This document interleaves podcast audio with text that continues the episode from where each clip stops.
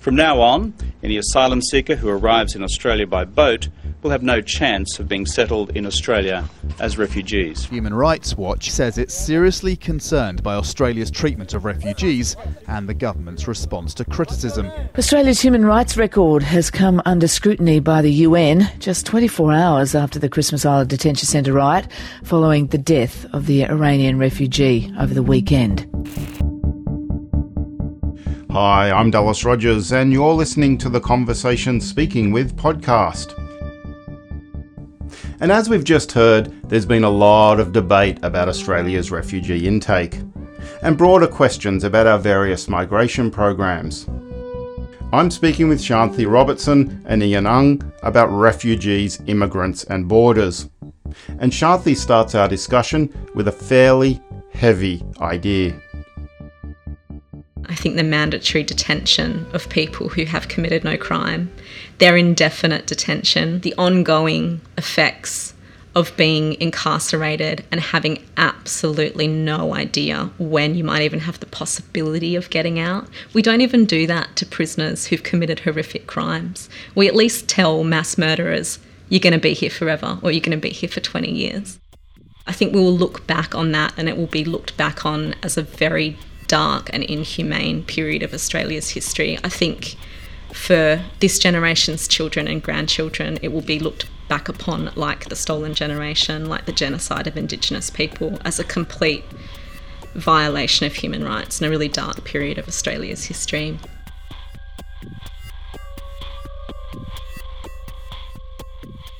Now, I just want to let you contemplate that for a minute the idea that Australia's immigration and detention regimes have become so punitive that future generations will look back on our inaction and say, Why didn't you do anything about it? I just couldn't shake this idea. In fact, it travelled home with me. And it even came back to haunt me later that night when I was watching the ABC's Q&A show.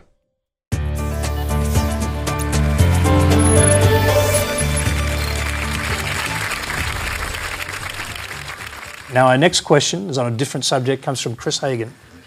I think we'll look back on uh, the offshore detention of refugees with the same level of horror and disdain as we do now with previous governments' um, uh, abuse of human rights with stolen generations. Now, this is a big claim, and migration and globalisation scholars take it seriously and they start by rethinking an idea that's at the heart of Australian migration and globalisation debates. Let's begin by saying that we live in a country called Australia. And my starting point really is to not taking Australia for granted that has very fixed borders and a very fixed identity. I am Ien Ang. I am a professor of cultural studies at the Institute for Culture and Society, Western Sydney University. Of course, all countries are part of, of a larger world, and there are flows between countries which make our borders, in cultural terms and social terms, quite porous rather than fixed. Like the idea of the nation state, Shanthi says the idea of the border also needs to be rethought. Effectively, migration is moving from one place to another. It's a spatial movement, it's crossing a border. I'm Shanthi Robertson, and I'm a Senior Research Fellow at the Institute for Culture and Society at Western Sydney University. So a lot of migration studies has looked at the impact on space of migration. So how, you know, cultures and places change because of new people coming in and also how cultures and places change when people leave and when people move back and forth. So that's been a really big focus. But also I guess space not necessarily as something tangible but as something that's imagined. So where people imagine they belong, how people imagine their homelands for example and the places that they belong to, but also kind of spatial concepts like the border, which is both a tangible physical manifestation of place, but it's also something that we all kind of collectively imagine for specific sorts of political and social ends. And migrants obviously are these subjects that cross the border. So They make us think really seriously about borders, not just a national border between different nation states, although obviously that's really important, but borders around who belongs and who doesn't belong, borders around what we want our kinds of national cultures and our urban cultures to look like. So that idea of the border, I guess, has been quite important. The sheer numbers of refugees and migrants making their way into Europe are setting daily records. On Thursday alone, more than 7,000 are thought to have crossed from Greece into Macedonia. Indonesia says these asylum seekers were turned back after Australia paid off those who were transporting them. Ien and Shanthi ask us to think about the physical and cultural borders, and even the spaces between countries, in a different way. If you go back to a colonial Australia, space and time between, say, London and the colony of New South Wales was so different to how we think of it today. And really, those early movements of people from the UK to Australia were based on a punitive dimension of space and time. The reason why being sent to this penal colony was such a punishment was because it was so very, very far away. And it was all how punitive it was, was based on how long you were meant to go there for. And, you know, for a lot of people, that time was very indefinite. There was very little chance that they'd ever have the resources or the abilities to go back. So migration was kind of wasn't even called migration then, I guess, but it was quite permanent. And I guess as we start moving through that history, when we get to federation, a lot of people don't realise that migration was a really core reason why the states of Australia, all those different colonies, even federated. A big motivation for that unification into a nation state was the ability to control who came in. And that was, of course, based really heavily on race. After the gold rush, and huge influxes of Chinese migrants coming to the goldfields, Federation was largely motivated by this idea of wanting to maintain a white Australia. After Federation, the continued push to build up the population, mostly from Britain, also was really located, I think, in space and time. It was located in Australia's geographical position in Asia and its historical moment of this fear of the white nation and the anxieties of the white colonial nation geographically position, yeah, this kind of quite threatening Asian population. Australia, the great sunny continent of the southern seas, over 30 times the size of Great Britain, yet with a population of less than that of London. 98% are of British stock, a bright, young country with lots to live for. After the post war era and the White Australia policy gradually starting to break down, those ideas of who could be Australian obviously started to alter and become more culturally diverse. But I think even with the advent of multiculturalism in the 70s, the story of multiculturalism was still one of temporal certainty and temporal permanence. It was still that idea that people would settle here permanently, they would build lives, they would become the term back then, which we now think of as very assimilationist, was new Australians. So again, it was nation building, it was about the future of the nation and the national population in a more permanent way. My research now is seeing a very different kind of migration, a migration that's potentially very circular, potentially very transient, where the horizons between being temporary and being permanent are very uncertain and very intermeshed. Most people that are mobile today have an expectation that that mobility might be ongoing, that it might be circular, that it's not this complete temporal break in the beginning of a new life and a kind of letting go of the past of the homeland. So, different cultures of migration inform how and why people choose to migrate. And cultural understandings of migration interact with government policy in some pretty interesting ways. So it's hard to say cause and effect when you're talking about cultures of migration, you know, people's desires and decisions about how they move and policy. The two continually inform each other and interplay with each other, I think. So in some ways that circularity is a result of policy, but in some ways the circularity also feeds back into policy.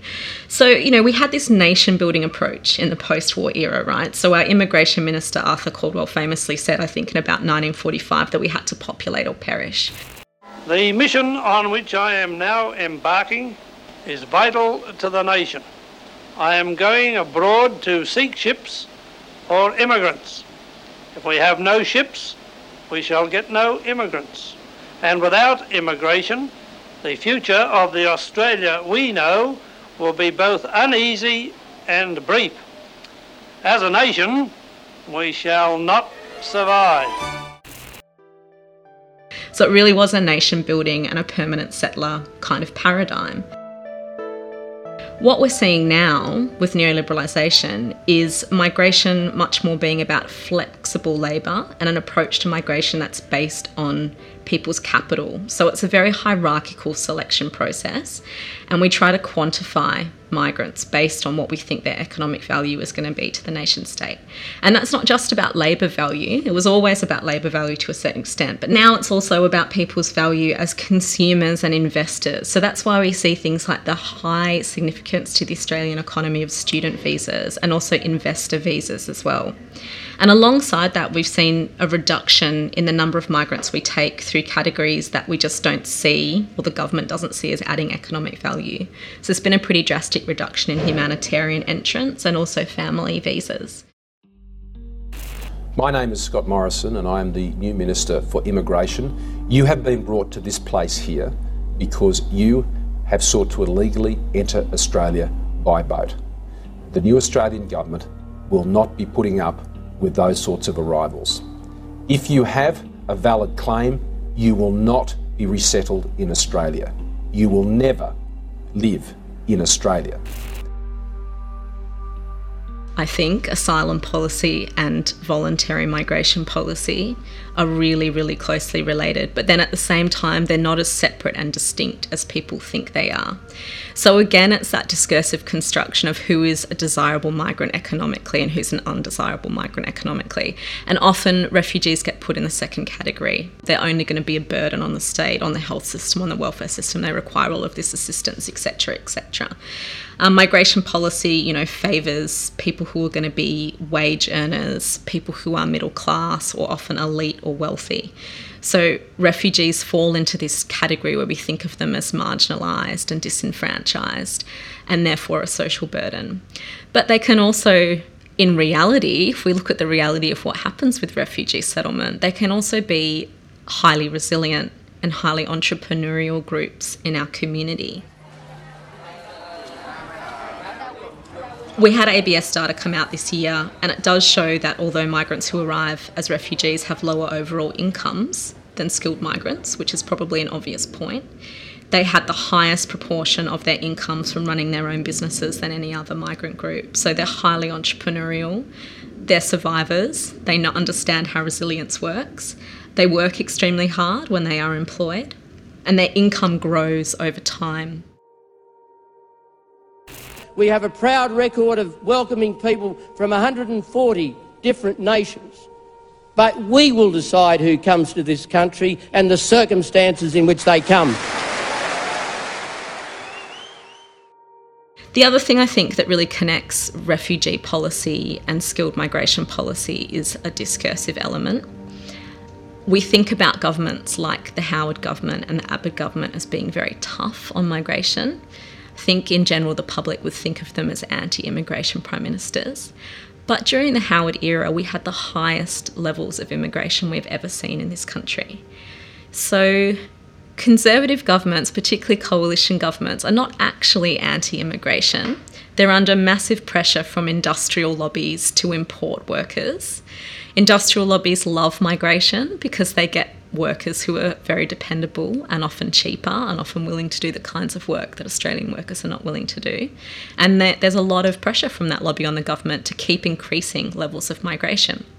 The way asylum comes into play is it enables a conservative government to have high levels of immigration but still appease an electorate that has populist anti immigration sentiments. So if you put all of the attention in the media on asylum, on the threat of people arriving by boats, if you create these terms like illegal maritime arrivals, if you link them to terrorism, if you make everybody look over there at the boats coming across and at the detention centres, then your skilled migration policy and the record numbers of people coming through those other migration pathways can just flow underneath, unquestioned. So there's been big policy changes, and I guess a lot of the policy changes that I talk about in my work are the result of neoliberalisation of policy. But immigration policy is quite particular in that neoliberal space because there's a tension there in the way governments advocate for the free movement of capital and the tensions that still exist, particularly in public anxieties around allowing people and labour to move freely across borders as well.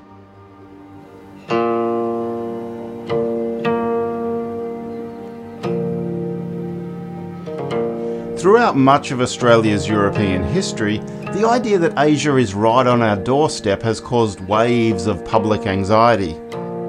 From the White Australia policy, which favoured immigrants from English speaking countries, to current concerns about Chinese nationals buying up houses or taking our jobs. Australians haven't always been comfortable with our geographical proximity to Asia. I and most Australians want our immigration radically reviewed and that of multiculturalism abolished. I believe we are in danger of being swamped by Asians.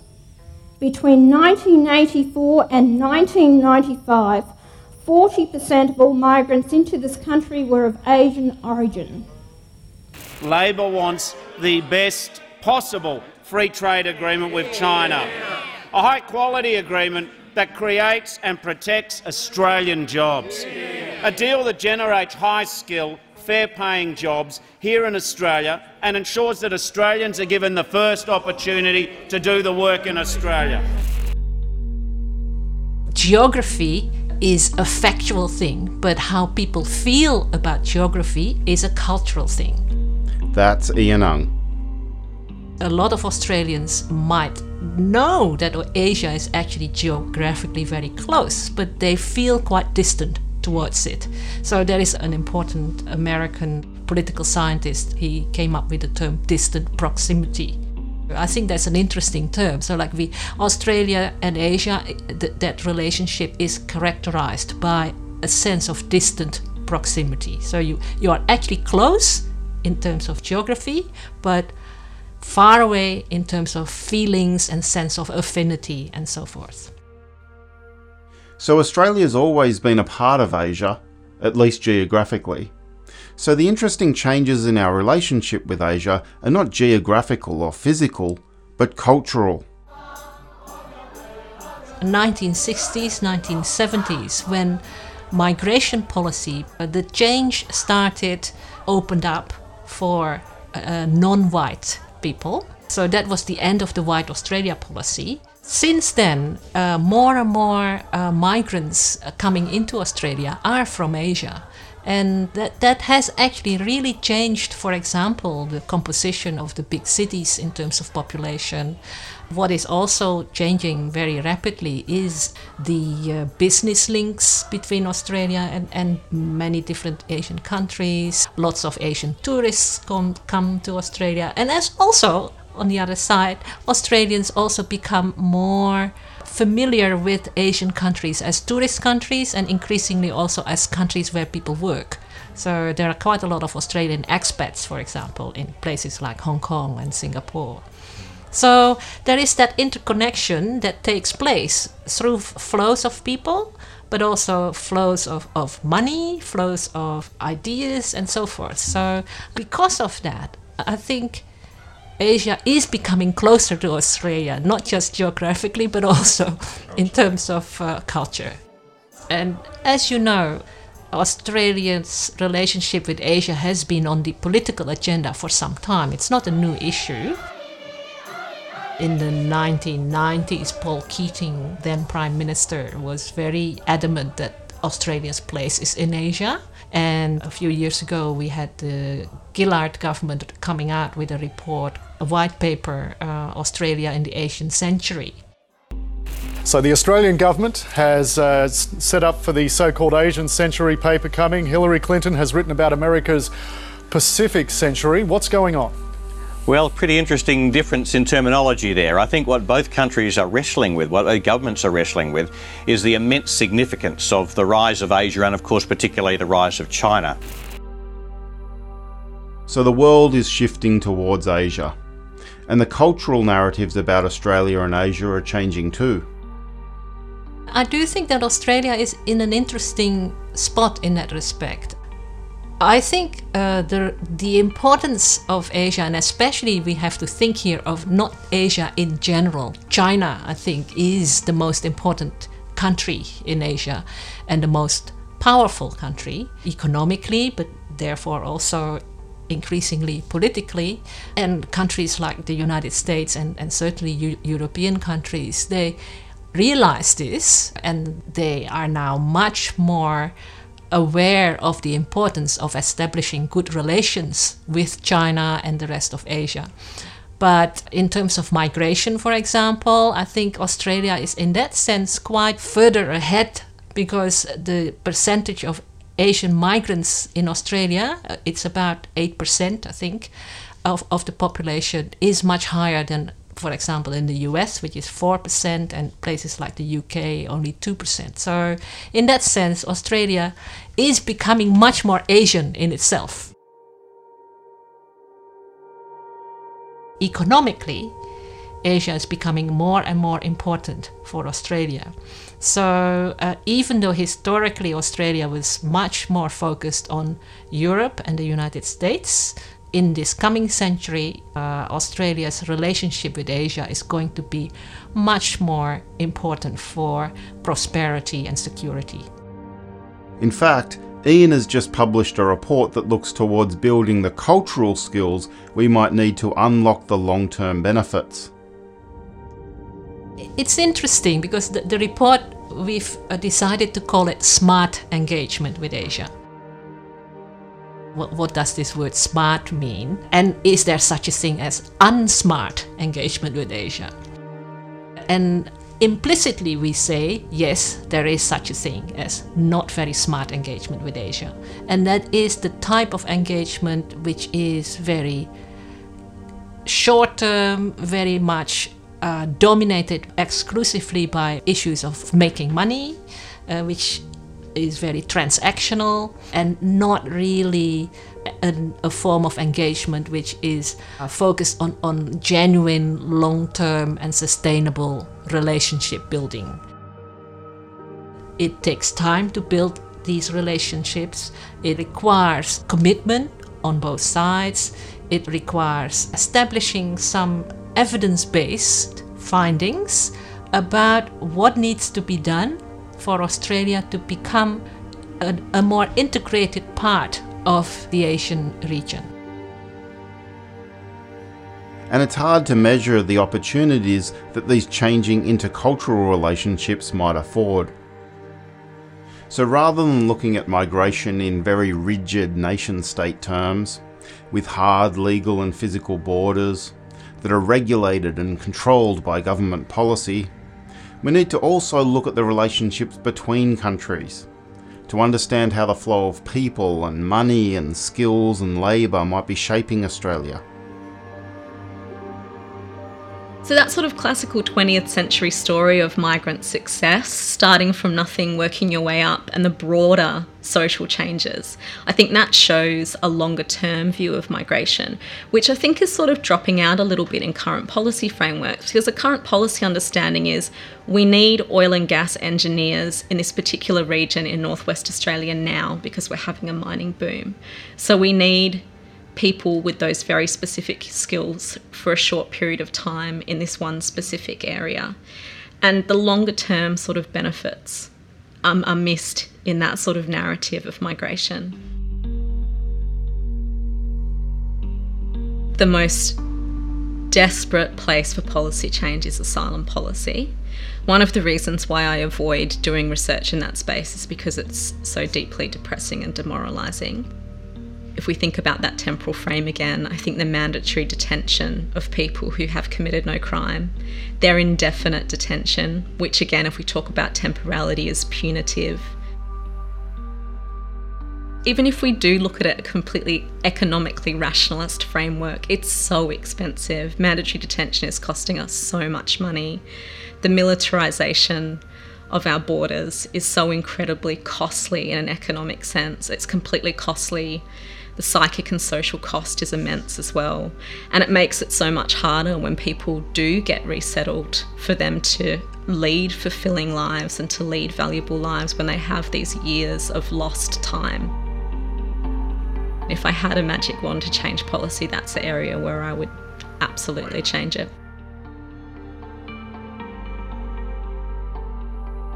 Thank you for listening to this Speaking With podcast. Just a reminder, you can subscribe to this podcast series on iTunes or through TuneIn Radio. And if you liked this podcast or have ideas or suggestions for the Speaking With series, please leave us a review or comment through iTunes. I'm Dallas Rogers. See you next time.